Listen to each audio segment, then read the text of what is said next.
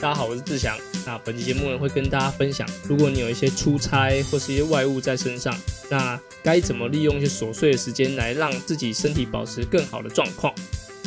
本期节目呢由 Waypoint 铁人工厂单车 fitting 服务赞助播出。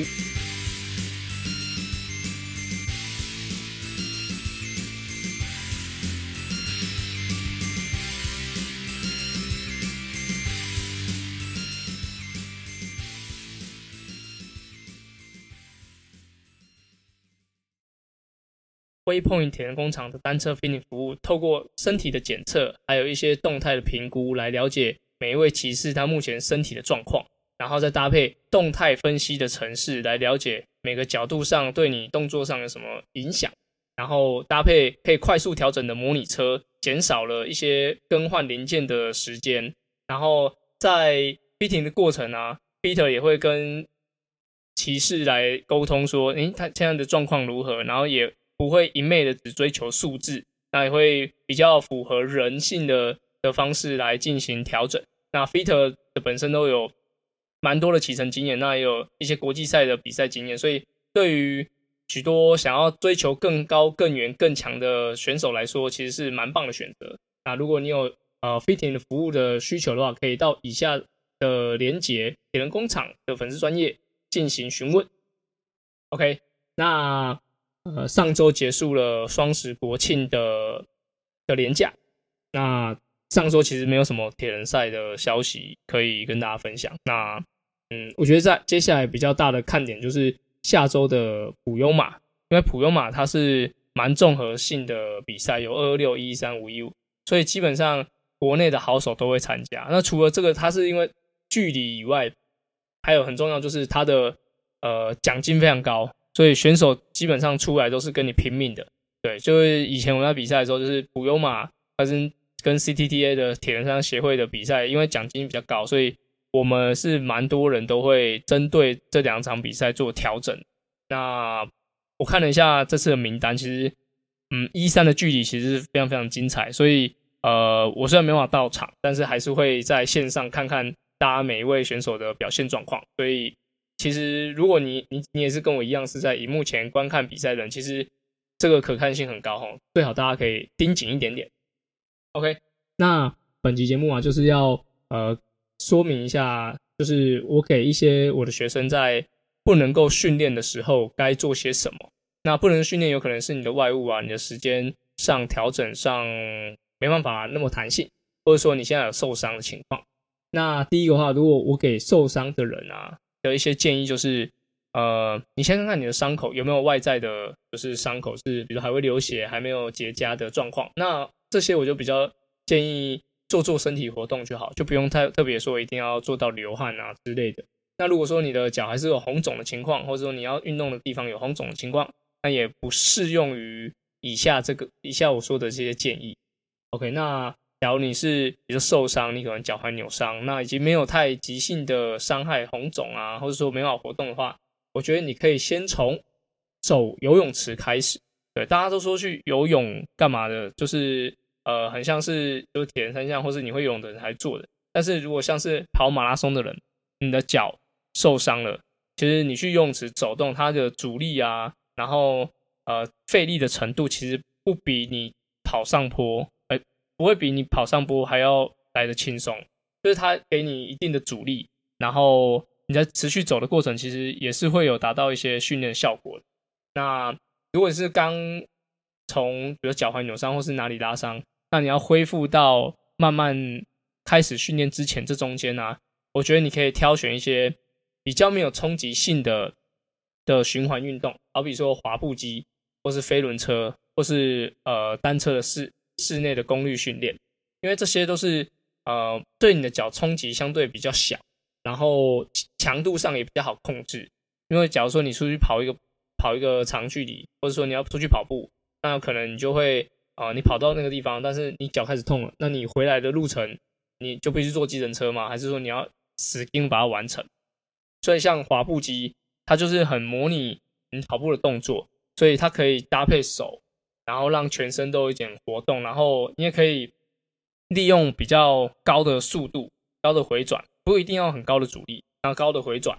那就是可以让你的心肺功能达到一些慢慢的适应。对，那飞轮跟功率训练就是比较偏向自行车的的状况。那特别要讲一下，就是假如说你是跑步的跑步的选手，或是说你田上的选手，你想要做一点交叉性的训练啊，其实滑步机，然后飞轮车跟功率训练，就是单车的功率训练，其实用的肌群都是一样的，都是一样的，只是说使用的角度不同，使用角度不同。那单哦单车的部分，它的角度就比较受限，你可能就会在前段画圆。那如果是跑步的话，其实它就会做一个后推蹬的动作，所以你的角度啊，其实会比较不一样。那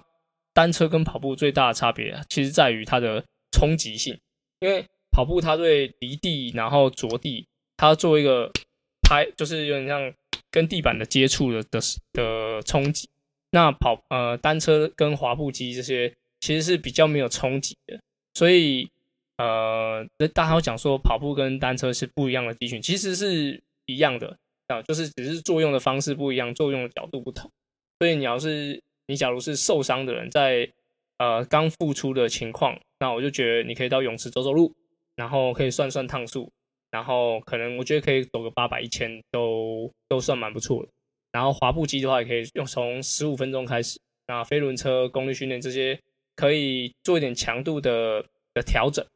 所以对于假如说你已经受伤不能够训练的人，其实这些都是蛮好的选项。OK，那再来就是，假如说你是一位呃，你常常需要出差，然后但是你不想要的训练受到太大的影响的话，其实呃最简单就是你先排开那些，假如你只要出差三到五天，那你可能就是可以在前后，比如说三到五天的前，可能有训练达到一个基本的负荷量，然后三到五天的中间都是可以搭配点小慢跑啊，干嘛，然后让身体恢复，然后回来之后再做加强。但是如果说呃你在出差的时候，呃，不想浪费时间的话，其实你在坐高铁或坐飞机的时候，其实我的习惯我就会带一个按摩球，然后可能放在背部，然后去稍微做做一点舒缓的肌肉的的方式，然后或是做放在臀部，然后做一点按压，对，就是就是可以让你在出差的时候可以做一点点呃按摩，然后让身体恢复一下，OK，但你最好还是要怎么讲？不要太猥亵啊！就是因为之前那个张家泽，他就有在呃高铁上说要用那个就是电 complex 要电就机电的恢复，想要贴在大腿的内侧什么，所以他就在裤子那边一直瞧，他就觉得哎这样子他觉得有点不好意思。那如果说你也是要在飞机上或是高铁上，然后公共场合你想要做一些按摩的的动作啊，其实还是要对注意一下你的周遭。OK，然后在出差的时候，像呃在机场，有时候你要转机时间比较长。那之前就有听呃魏志展教练讲说，呃他们有之前有是要去应该是哈萨克吧，然后因为转机时间比较长，那需要转六个小时，在那边等待六个小时，所以他就是在呃机场里面找一个比较空旷的地方，然后就是快走快走来回。对，就是因为在在机场跑步，其实我觉得是。有一点点危险的。那如果是有点快走的方式，或是走走一些阶梯的话，我觉得是可以兼顾一点点运动效果。对，然后他在啊，